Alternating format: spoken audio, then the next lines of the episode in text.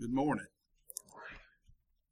If you see all this water up here, you probably think you're in for a long sermon, so we'll we'll take half the sermon away right here.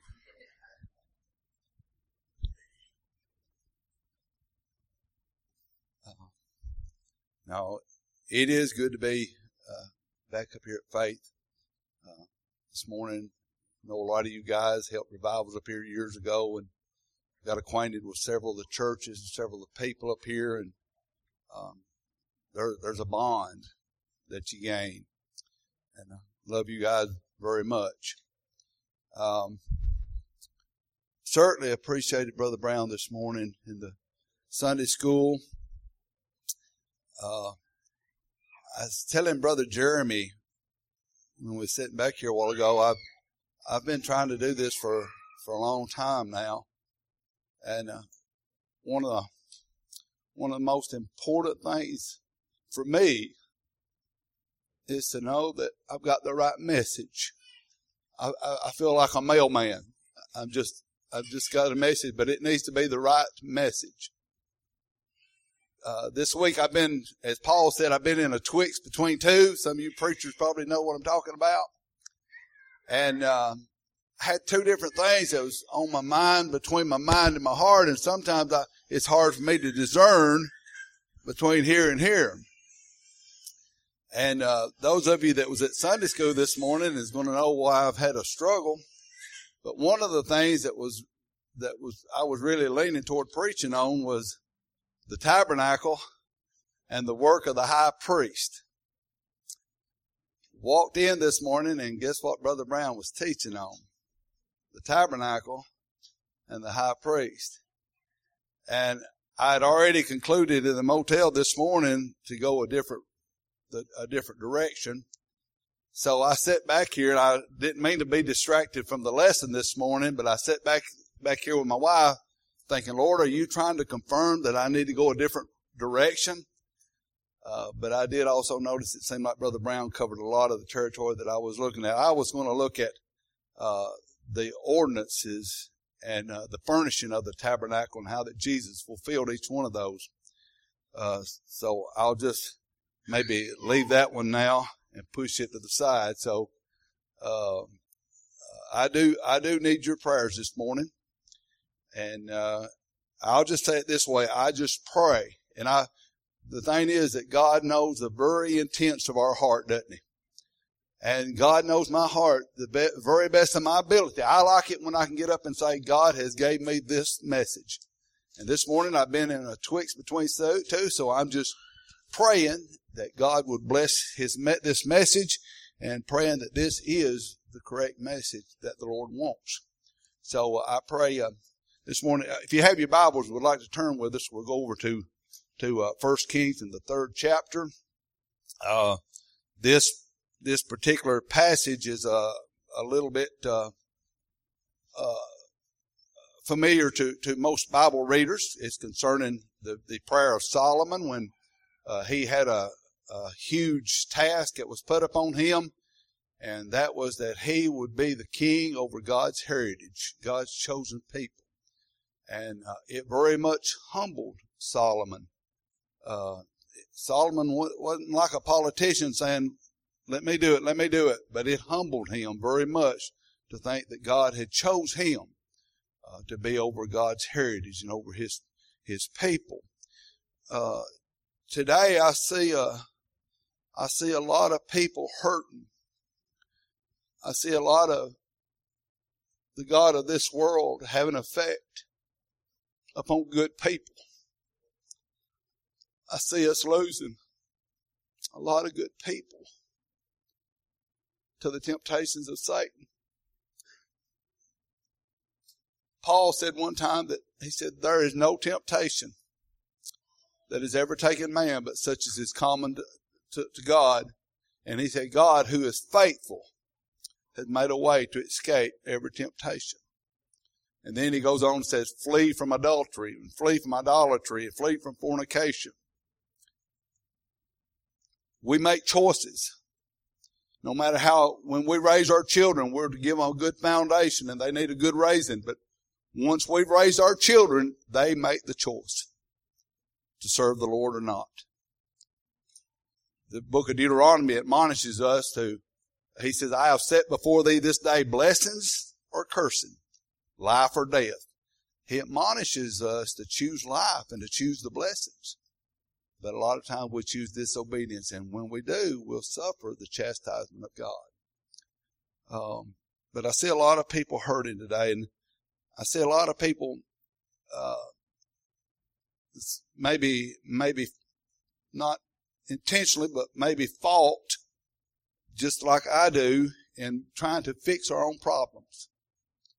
The disciples was out in a little boat one time, and they had they had no doubtedly they had wrestled in the storm out in the boat. Uh, they had fought with the waves and the sails and tried bailing water out and everything. Finally, they were fixing to sink. I mean, they got to that point, and they finally and Jesus was right there, and they said, "Master, carest thou not that we perish?" And he addressed them about their faith, didn't he? He was he was right there all alone. They could have come to him first. But instead, they chose to try to fix their own problem. And you and I will do the same thing. Many times we try to fix our own problem. If you're like me, you just, a lot of times you just dig yourself in a hole even deeper and deeper until finally you get to the point you say, Lord, what can I do? And that's all he was waiting for is you to say, Lord. It's amazing to me. But certainly we do need, we need the Lord in everything we do. We have struggles of life. We have battles of life. And um, uh, if you think about it in this form, every individual that is lost, that has never been saved, is a battle that needs to be won over to the Lord. It's an individual battle to, to win that person over to the Lord. Uh, so I want us to look at, at something that uh, in this prayer, um, Solomon here, like I said, he realizes that this is too big for him. And I believe this very much humbled Solomon.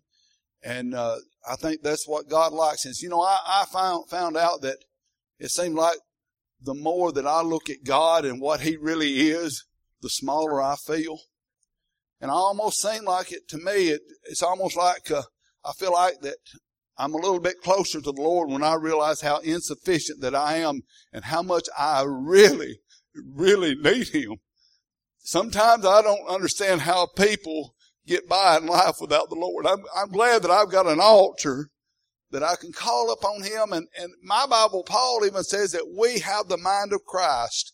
Do you know what that really means? It means because we have an altar in our hearts, we have access through prayer to the mind of Christ for my life. I have access to Him concerning the things that He desires for me in my life. He has got a purpose for your life. He's got a purpose for your life. And we have access to that, to the mind of Christ, to the will of God for our lives. And that means a lot to me. I think that uh, many times prayer is one of the greatest benefits that comes with salvation that's neglected. That's neglected. Uh, we need to just decorate the heavens with our prayers and just trust that He will he will answer our prayers. But uh, what what I'm main verse that I wanted to look at here is in verse seven. We'll get to that. But uh, uh, our thought this morning is coming and going, um, and that is the thought. That's my thought ain't coming and going, but but that is my thought coming and going. And a lot of times that's where I'm at, coming and going. But uh, uh, we'll start in verse five. Uh, in Gibeon, uh, the Lord appeared unto Solomon in a dream by night, and God said, Ask what I shall give thee. And Solomon said, Thou hast showed unto thy servant David, my father, great mercy, according as he walked before thee in truth, and in righteousness and uprightness of heart with thee. And thou hast kept for him this great kindness, that thou hast given him a son, talking about himself, to sit on his throne as it is this day. And now, O Lord my God, thou hast made thy servant king instead of my father, instead of David my father.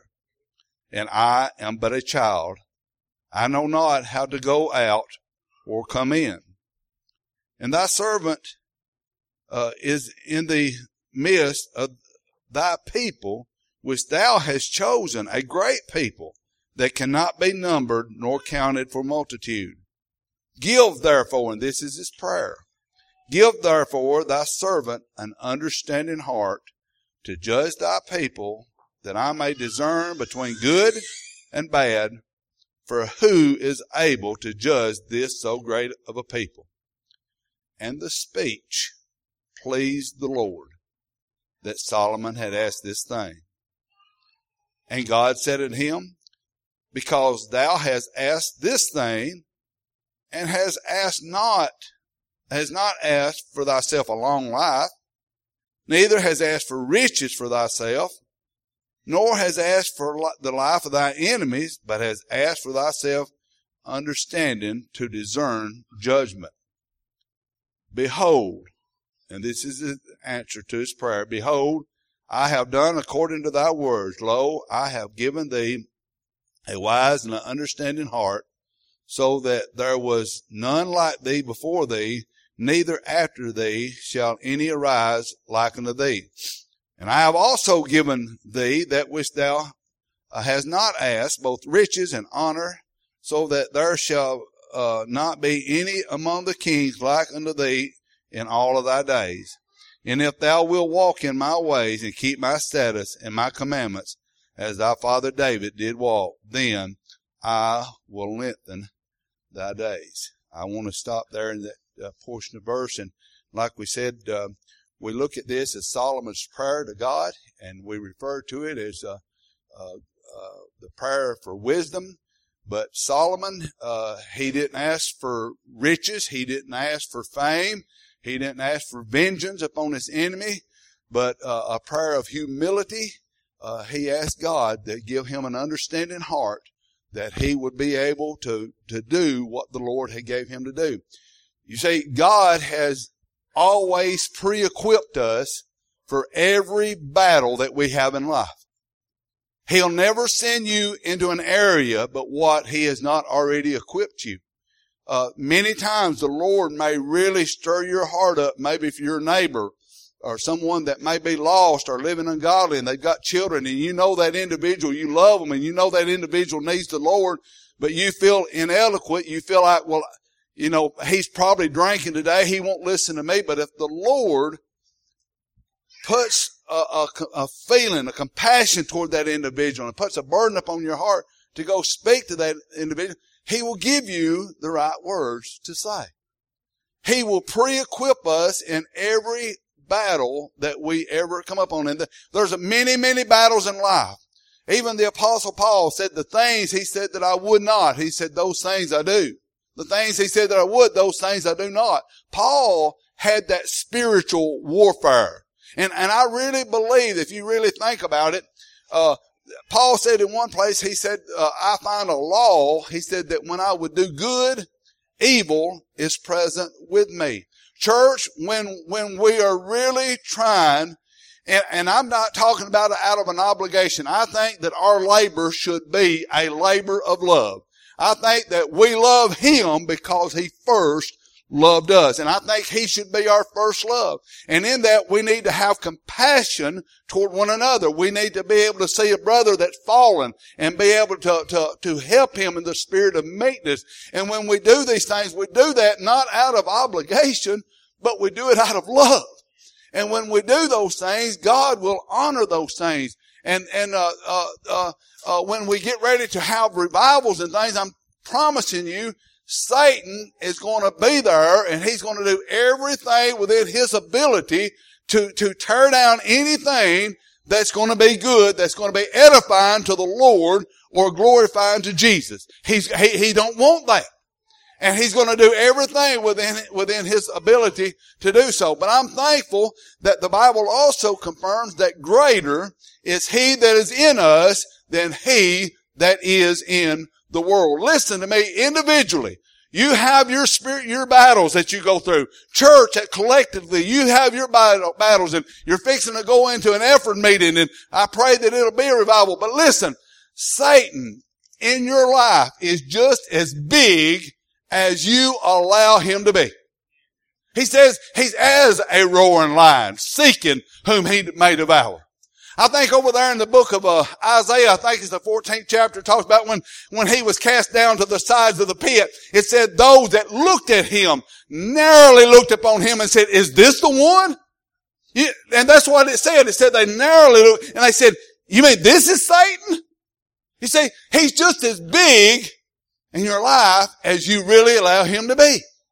Sin should no longer have dominion over us.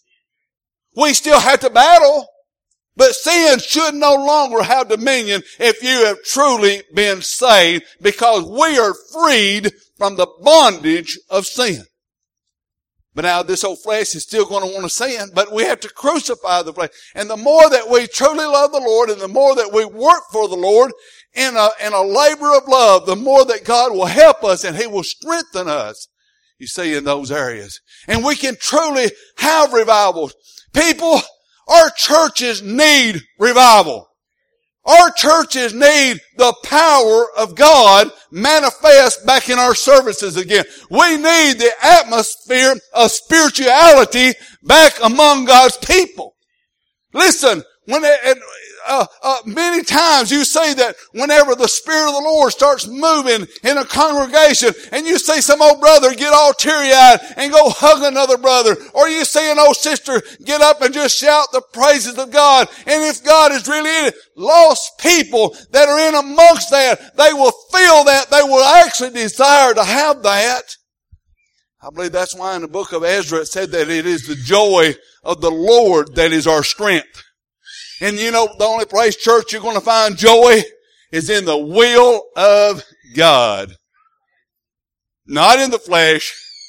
Yes, you can go out here and enjoy pleasures of, of sin. You can. But the Bible says it's for a, se- a season. And then there is a payday. There is a consequence for sin. But there is a blessing for good, righteous living. But he asked for he asked for wisdom that he might be able to, to, to discern good judgment among the people.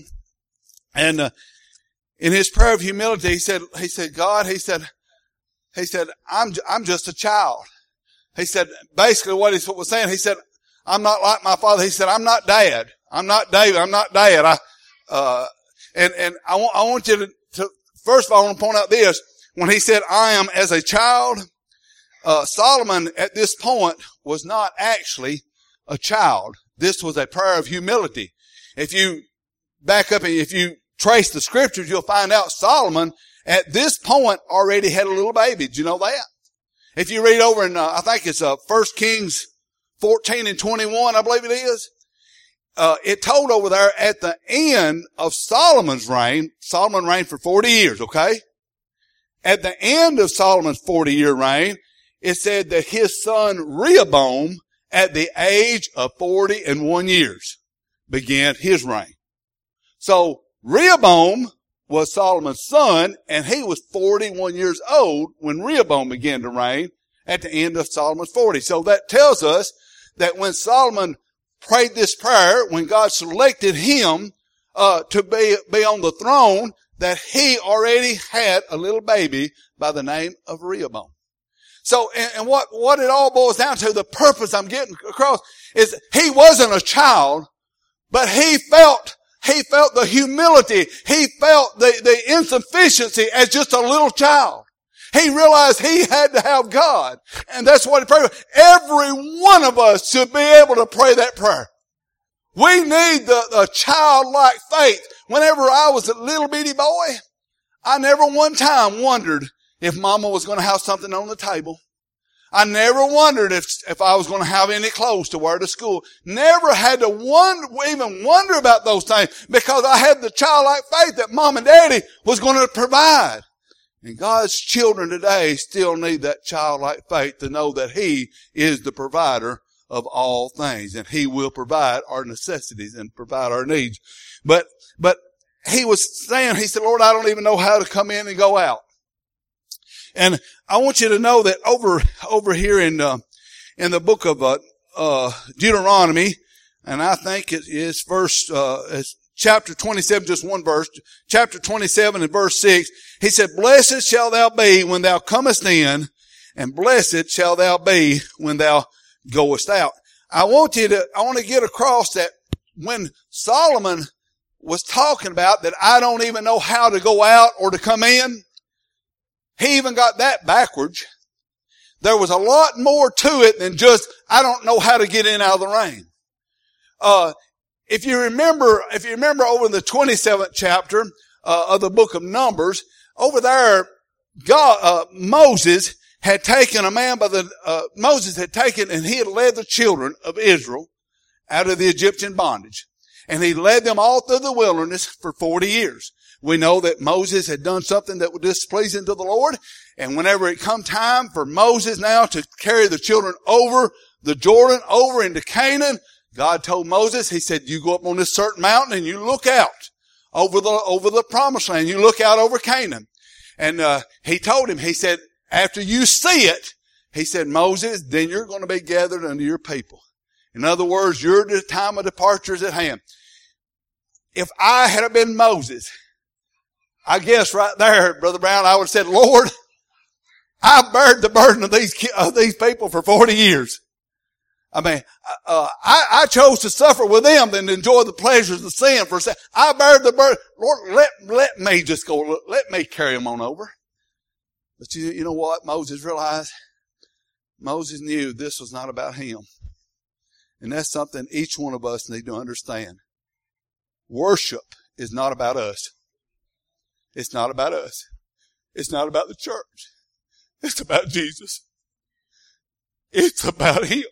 People, it all has to be about Him. But Moses knew it wasn't about Him. So, so what Moses did when God revealed to him, Moses, your time of departure is at hand. You know what Moses prayed? He said, well, Lord, he said, if so, then, he said, then send a man to guide them. Send a man that will go out and to teach them and going out and teach them and coming in that they would not be as a flock without a shepherd.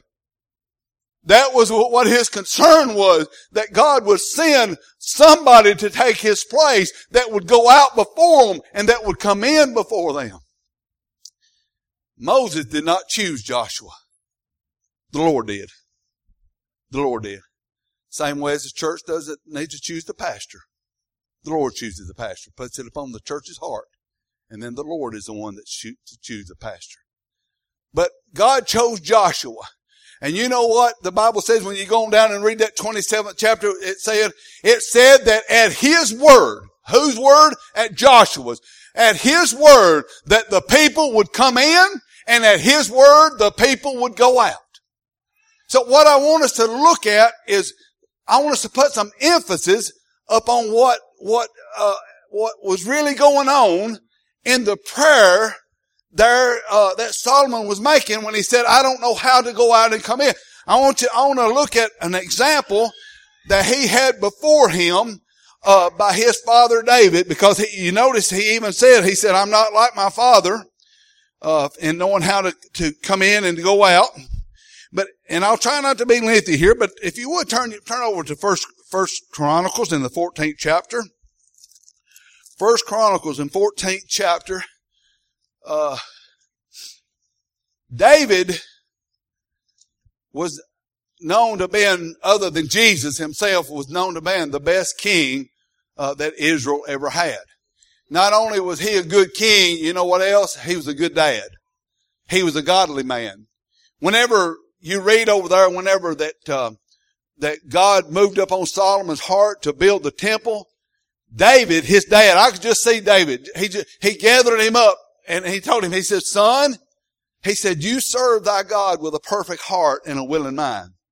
That's pretty good instruction still for today, isn't it? We need to serve God not only with a purified heart, but with a willing mind. And he told him, he, he cause see, Solomon seen this as a massive work, and it was. And he said, be of good courage, son. Be of good courage and do it. God will never put more on us than what we can bear. God is reserved to do the big work. We just do the little things. But certainly we should be willing to tote our portion of the cross if Jesus toted what he toted all the way to Golgotha. But I want you to see what David done here. And this was an example unto his son. In this, in this, uh, uh, 14th chapter, uh, Chronicles, we're, we're going to hear start at verse verse nine, and this was when David was the king, and uh, at this time, uh, no doubt you, you you sort of have to you sort of have to put yourself back in, in these shoes a little bit, but at this time, this was the time of the battle of the kings, and David had gone out to battle. Well, when he did, he left his little boy Solomon at home, didn't he? Solomon and his wife Bathsheba, uh, David's wife Bathsheba, they were at home. And, and I want to, I want you to just think about this for a minute. Some of you here has probably been in the military. And how many times, no doubt, has, has children seen their dad go out the door, get on an airplane, and head off over to Afghanistan for three years or something, and just in their mind wonder, would dad come back home?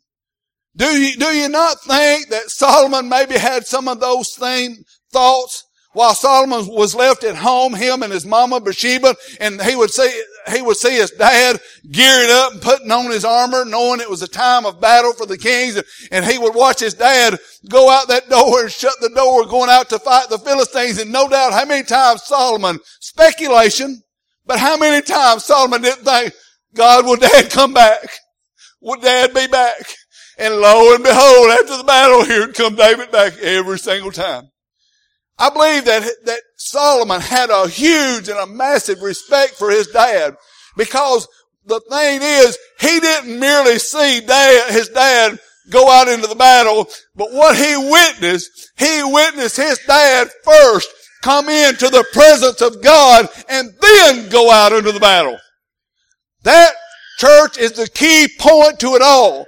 Before we instigate into the battle or spiritual battle, you better first come into the presence of God. He is our great counselor.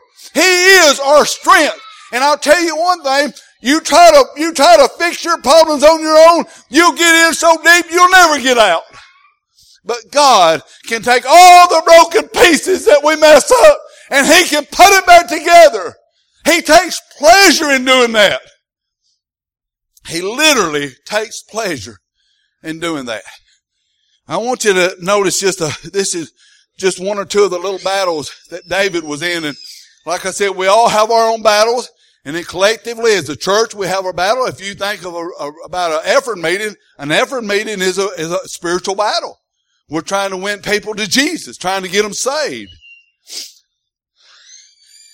He said that verse 9 said, and the Philistines uh, came and they spread themselves in the valley uh, of Rephaim.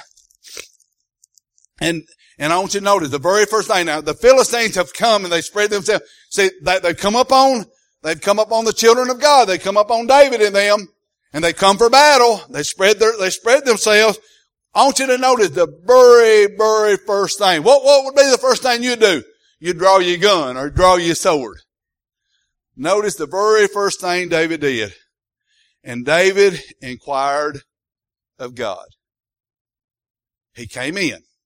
Amen. He came in before he went into the battle. He inquired of God saying, talking to God, shall I go up against the Philistines? And will thou deliver them into my hands? He asked God those two questions before he even lifted a sword. And the Lord said unto him, go up, for I will deliver them into thy hands. When he prayed that prayer and God confirmed, you go and I will be with you.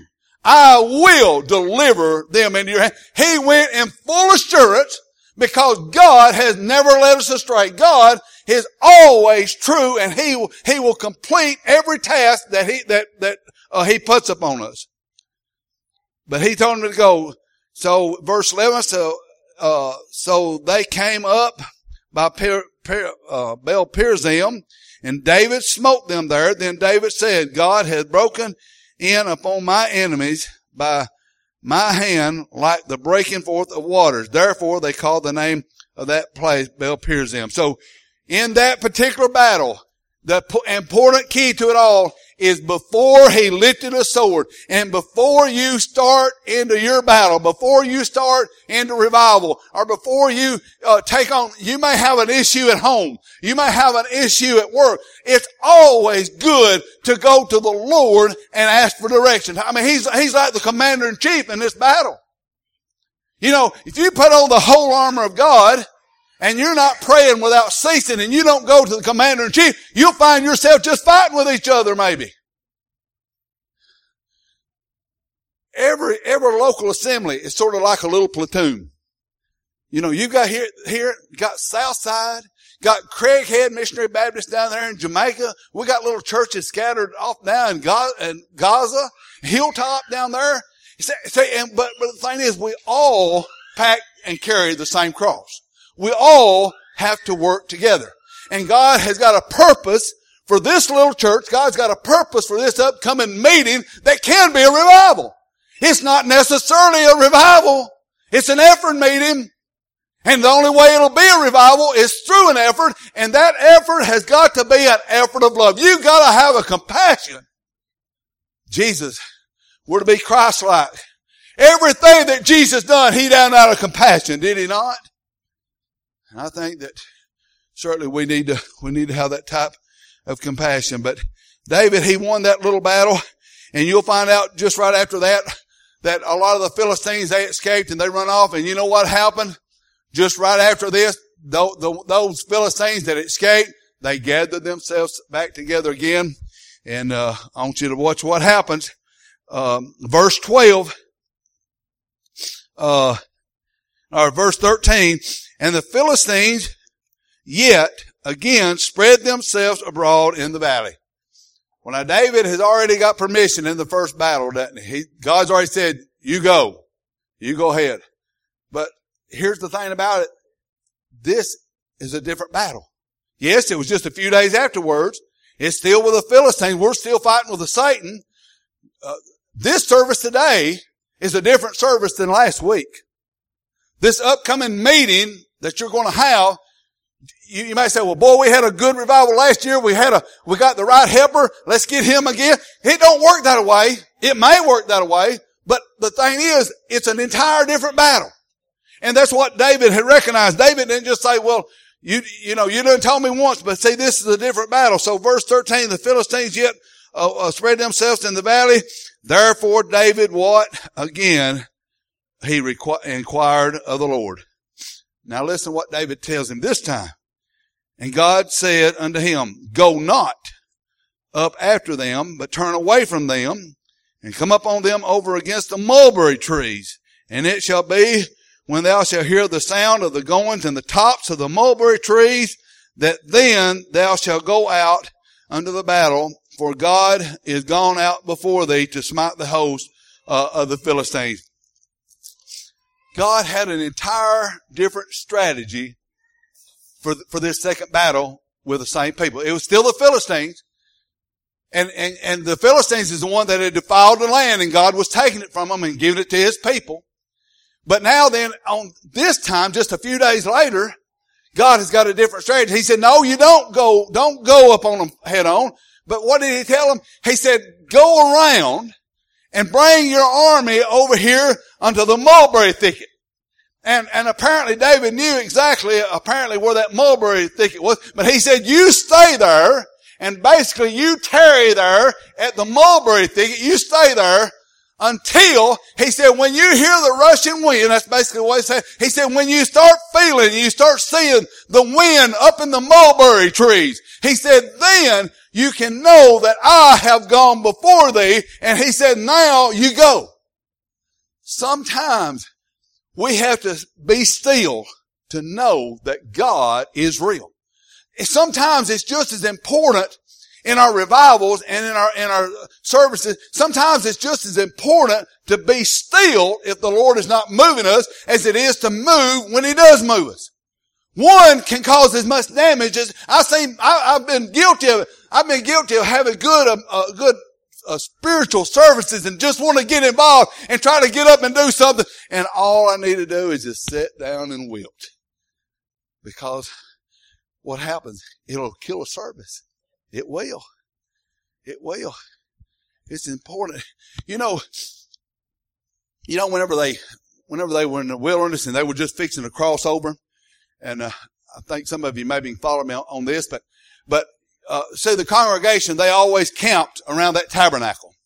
And what, it, what every, every, twi- every tribe was responsible for, they was responsible to keep their eyes upon that tabernacle in the camp.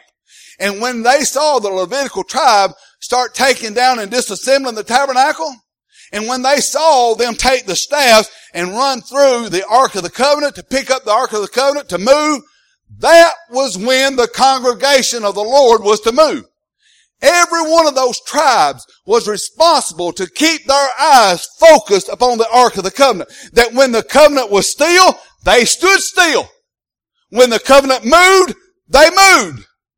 Is that not what today that we still believe? That covenant, the Ark of the Covenant, was not God, but it represented the presence of God.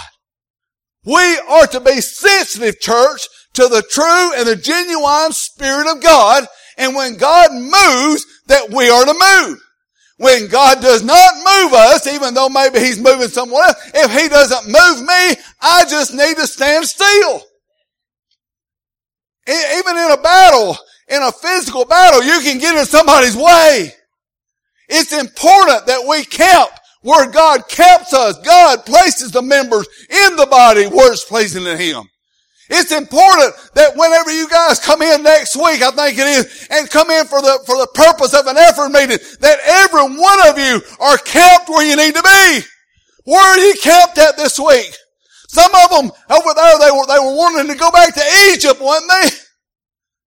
How many of them? It said that they remembered the melons. That's what it said. God was sending down angel food and sending water.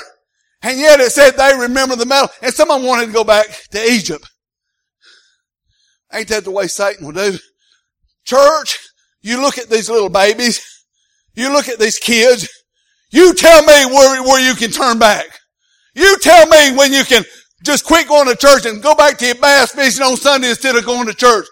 Keep your priorities right. There's no place to quit. These children is banking upon us holding on.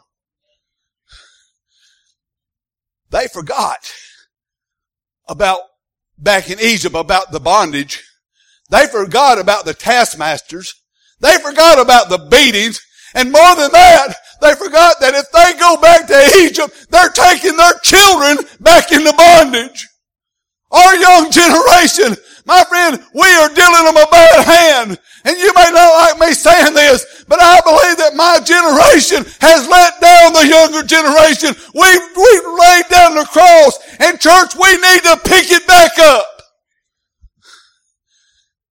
There's a battle that needs to be battled. And if one lets down, it puts more pressure on the other. David looked out one time and when he said, he said, is there not a cause? And I'm telling you, when you look around at these little babies, how can you tell me that there is not a cause for us to hang on to the Lord? We have to, we have to come into the presence of God before we go out into the battle.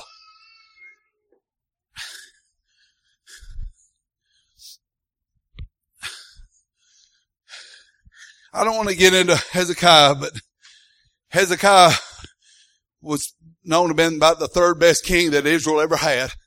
He was king over Judea after the divided kingdom. Known to have been about the third best. And I think Josiah was supposed to be about one of the best kings, along with David. But Hezekiah, whenever it come time for him to be, become king, he, he was sort of dealt a bad hand. Uh, his father was an evil king and a lot of bad things going on, worshiping the Baal and things. And Hezekiah, he said this, he said that this day, he said, is a day of blasphemy. He said it's a day of reproach. He said, for the children are come forth to the birth and there is not strength to bring forth. I want you to look at that as today. Where is the power of conviction once again in our churches? Where is the power? We, we, we want our, we want our government and our nation to repent. We want our lost people to repent. I'm telling you, the Bible concludes that judgment must first begin at the house of God. If you want this government in our land to change, if you want children to repent, then it starts with God's people. They need to see humility about God's people. They need to see us on these altars. You expect lost people to go to the altar. That altar, I'll tell you the truth, my memory as a little boy, that, that altar to me, there ain't a bit of virtue about that at all. It's just a good place. We're not necessarily inviting lost people to the altar. We're inviting them to Jesus. But that right there to me, when I was a little boy, it was a monster. Boy, it was a, it was a monster. And I wondered a lot of times, I thought, well, maybe if I'd have seen the old saints on that altar a little bit more, it'd have been a little bit easier for me to go. God's people needs to use that altar. I'm telling you, we're in trouble. I'm telling you, I believe with all of my heart that there is darker days that are coming. And that God, sometimes if we're not willing to trim our wick and to shine our light the way we're supposed to, you know what He'll do? He'll let things around us turn darker so that our light will be brighter. I heard Brother Jerry Reynolds say something one time, and I've never heard that man just speak anything of vanity. I literally had goosebumps, and it was many years ago. But he said, if it takes the fall of this nation, Brother Broner, to bring, uh, to bring, uh, uh, repentance back into our churches, he said, so be it. So be it. My friend, that don't have to happen. It don't have to happen, but whatever it takes to bring humility and to bring true repentance back into our churches, then so be it. It's important. These little babies, you know what? They didn't, they didn't choose to come into this world. We chose to bring them into this world. And it's our responsibility to see to it that we get them to the Lord. Our responsibility. We brought them into this world, and certainly it's our responsibility that we make sure they get to the Lord. But Hezekiah, when he, when he said that, the Israeli king had come up on him.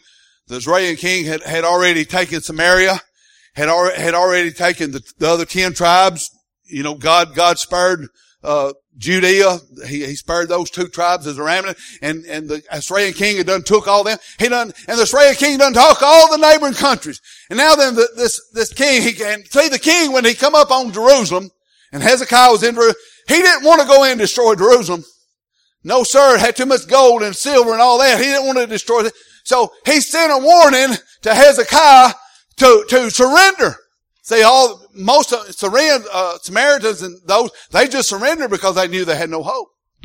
But whenever, whenever the, the warning come to Hezekiah that he was to surrender, you know what his response to that king was? He said, I have strength and counsel for war. I could just see that old Assyrian king. He's camped all the way around Jerusalem done taken all the other nations, none took the other tribes. Little old King Hezekiah sitting right here in Jerusalem. You're telling me you got strength and counsel for war? I, I done took you, brethren. I done took the Samaritans. I done took all these others. What makes you think that God is going to deliver you? Hezekiah stood with the Lord. He held on. He trembled. He was afraid. And I'm not telling you life, uh, uh, uh, battles is easy hanging on the Lord, but I'm telling you it's worth hanging on to. He helped on. So just like the old devil, the king, the king of, the Israelites, what he done, since he couldn't get through Hezekiah, he sent a message unto the people in Jerusalem. And he told them, he said, don't y'all listen to Hezekiah. He's fixing to get you slaughtered. He said, if you'll just listen to me, he said, I'll, I'll, I'll I'll take you and I'll, I'll provide for you. And nothing but a bald-faced lie. And the good part was the people, the Bible says, uttered not a word. They answered him not a word. You say they stuck with Hezekiah. And boy, it's good when you can see a church and a pastor work together. You say you depend upon your pastor to stand up here. You depend upon him to seek out the messages that the Lord gives him. You depend upon him to, to pray and to meditate and, and no telling how many hours goes into a little old 30 minute sermon. You depend upon, he's, he's responsible for that. But you're responsible when he lays it in your lap. He can stand up here and, and preach you the truth and pour his heart out to you. You can amen it, agree with it, and leave it at the door. Monday morning somebody said, what did your pastor preach on? Man, he done an awesome job. What did he preach on? He plowed the plow. What did he preach on? He, I don't remember, but he done good. His responsibility is laid in your lap. Now what are you going to do with it? Boy, I tell you what, when you got a pastor that'll preach you the truth and a congregation that'll get behind him and, and use it, he, Bible, doesn't the Bible say something about not being just a hearer? Uh, what did James say? Something about need to be a doer of the word? Boy, when you exercise that and you exercise your faith, things can happen. But old Hezekiah and, and that, and all of those in Jerusalem, they were afraid. I mean, boy, it looked, it looked bad. And sometimes the, the, situations in your battles you may get in, it may look like there, there's no way out of this. Somebody's going to get hurt. I've, I've done this, I've done that, and I've got myself in such a pickle. My family's going to get hurt. There's no way out. It's amazing how God can't fix our broken pieces. But old Hezekiah and them, they stuck it through. And finally, finally, Hezekiah, they, they sent a, they sent a, a note. They sent a note in there and Hezekiah, a warning. Hezekiah, he read that warning from, from the enemy. And when he read it, you know what the Bible says he done with it? It says he took it before the Lord and he spread it before God. You say he come into the presence of God. He took the battle. He, he took the warning from the enemy and he spread it before God and God assured him that not one arrow would be shot into Jerusalem. And I don't want to get into the whole long story of, of it, but that old king of the Syrians, he ended up having to go back to Nineveh. And when he did, one of his own sons shot him. I believe it was with an arrow, killed him. Not one arrow was ever shot. He helped on people. And I'm telling you, it's worth hanging on for the sake, you see, of these, of these children. Come in to the presence of God before you go out. And, and I think if I'm not wrong, isn't that the, about the way that the commission was also given to the church? You know, Jesus first told them to go into the lost sheep of Israel. And then, and then you remember when he told them, uh, to go into all the world and to preach the gospel to every creature? But before that, did he not first tell them something else? Did he not tell them first to come in? I think he told them, because they was there at Pentecost, or there at Passover, he said, you tarry, talking to the church, he said, you tarry at Jerusalem until you be endued with power from on high.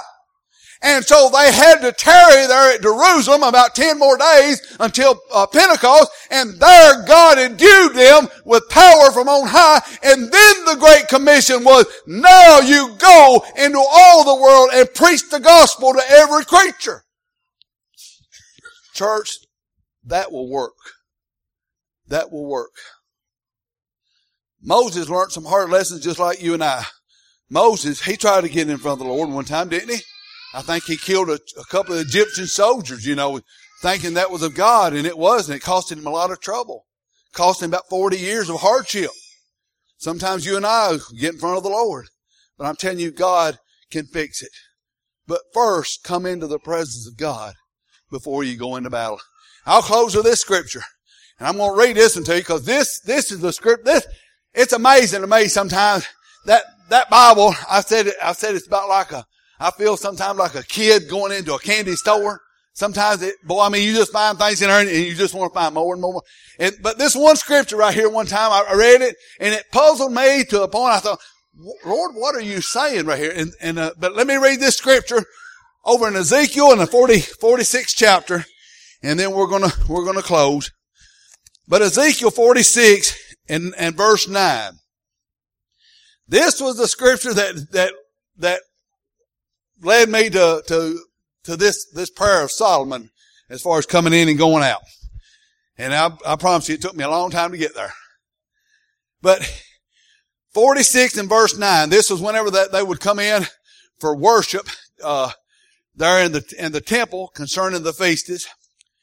And he said, but when the people of the land shall come in, come in, there's you coming in first, before the Lord in the solemn feasts, he that entereth in by the way of the north gate to worship shall go out by the way of the south gate. And he that entereth the way of the south gate shall go forth by the way of the north. He shall not return by the way of the gate whereby that he came, but he shall, uh, so I get what, what I want you to, what I want you to notice, this is what got, this is what got my attention. I thought, God, what, you know, you, you're telling, you're saying whenever they come into, for the, for the worship of the tabernacle, of the, of the temple, when they come in from the north, why does he want them to go out the south? And those that would come in from the south, he said they was to always go out the north. He said they was to never go out the same way that they come in. And I, I thought, Lord, I, I, knew there's something to this. I thought, what are you orchestrating? What, I, you know, I, I just couldn't get it. it. It's one of them that just went to bed with me. But you know what it all boils down to? Do you know what true worship is? When you truly worship, and I'm talking about true worship, you know what happens? You're going to come into the presence of God. You remember Moses, whenever he come into the presence of God, his face shone to where they couldn't even look upon him? What this is saying is, is when we come in to the presence of God, when we come in for worship, we will never, if we truly worship, if we hit the mark, we will never be able to leave the same way we came in. That's what he meant. If you come in, listen, if, if you come in humble, if you had a rough week and you, you've got a heavy burden for things and you come in humble and you come into the service, I promise you that when you pray and you truly, truly get in touch and you really worship God, you can walk out being edified. He said, humble yourself, church, in the sight of the Lord, and then what? The Lord will lift you up.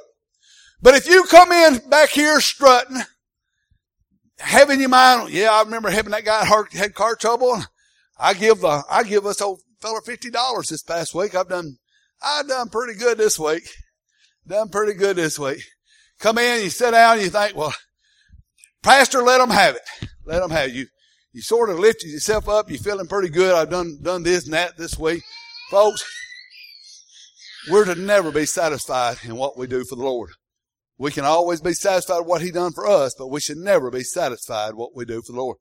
But you know, those times that we come in exalted and we're truly exalted, if you ain't careful, you'll find yourself walking out with your head down. You'll, if you truly worship, you'll never, you'll never leave the same way that you come in. I heard this told about a young preacher and told to be the truth. I, I don't know it to be, but it sure makes sense. But they said, um, they said this little young preacher one time hadn't been preaching very long and said he was real able and doing real good and said he got to where he had a little bit of a big head and boy, there's been times I just felt like I was doing good and God just had to pull the rug out from under me. You know, those, I, those are things you remember. But said a little young preacher, he said he was all dressed up real nice and shoulders back, just, just come in, just ready to go and said the, the old pastor got up and introduced him and everything and done his preliminary and turned it over to him. Said he got up, got ready to, to pray. Said he read off his verses and said he couldn't get any thoughts. He couldn't get a train of thoughts on where he was going and, and said he just stumbled around and said finally he just closed his Bible and then he sat back down over here and they said the whole service he sat there with his head down. Said the pastor tried to sort of scotch him up a little bit, you know, with some words and dismissed. But they said at the end of the service, said the, the pastor uh, followed him out the door and told him, said, said, young man, said, said, if you had, uh, if you would have came up into that pulpit uh, the way that you went out, then you could have went out the way you come in. God wants us to walk in the spirit of humility, humbleness. God will bless that. And I've heard young preachers say, "Well, boy, I want, I want to be bold." Humility will produce boldness when it's needed. Humility will. You can't build upon pride and boldness. You build upon humility. So, church, I admonish you. You want to have a revival? You want this ever made to turn into revival? Come into the presence of God before you go out into the battle. In your daily life, the things that you got going on in your life, the things that may be a hindrance, take them things to the Lord. Take them, take them to the Lord. You'll be amazed what a, what a prayer can do. Have you ever found yourself envious or jealous of your neighbors? I have. I can't lie about it. Have you ever seen your neighbors maybe, maybe pull out on a Sunday morning. Here you're wrestling, trying to get your children to church and trying to encourage them. Well, honey, we need to go to church now.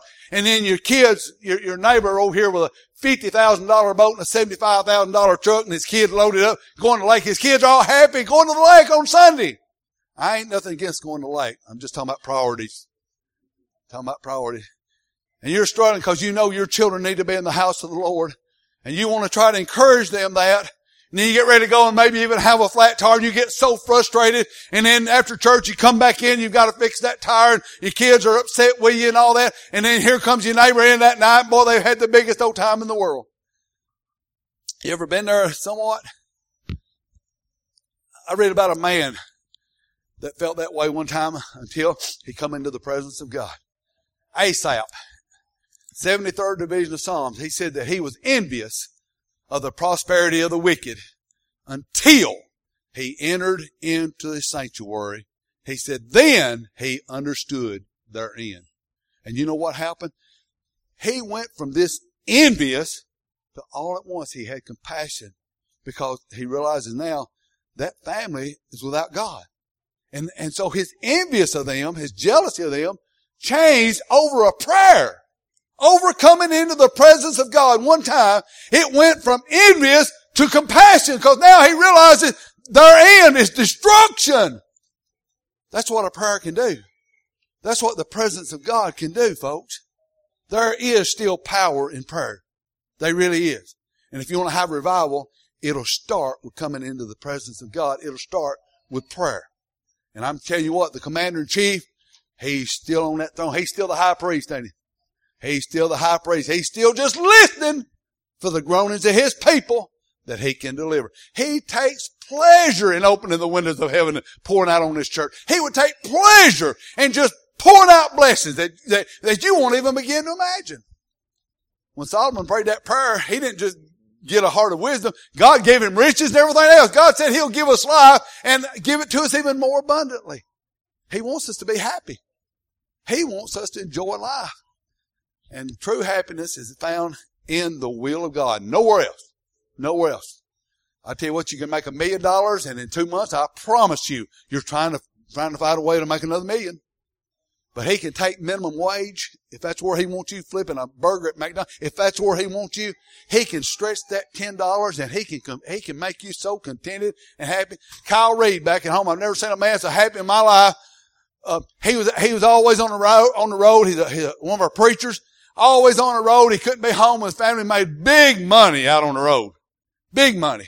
But he, but he never was with his family and he couldn't, he couldn't get his preaching appointments well. So he quit that job and you know what the job that he got? Hauling trash for the city of Lafayette. And I've never heard a man brag so much about his job in my life. He loves hauling trash. He makes about 10 or 11 dollars an hour, but he's happy. The will of God. That big old hurricane that brews down yonder causes all kind of troubles and storms all around. There's a little spot in the middle of it that's called the eye of the storm. My friend, listen, in that there is calmness. The storms are brewing, but there's calmness in the midst of it. The middle, the will of God, there is calmness. The storms will still brew, but I'm telling you what, them old mountains, they'll just, they'll just sort of start disintegrating and they just become a little old molehill or He gives us the grace to get over it. It's much easier. Life is much better in the will of God. So appreciate your attention today. I don't know the hearts of anyone. I admonish you if you're here and you have never truly been saved, I admonish you to seek the Lord. You need to be saved more than you need anything else that this life can ever offer you. Jesus desires for you to be saved.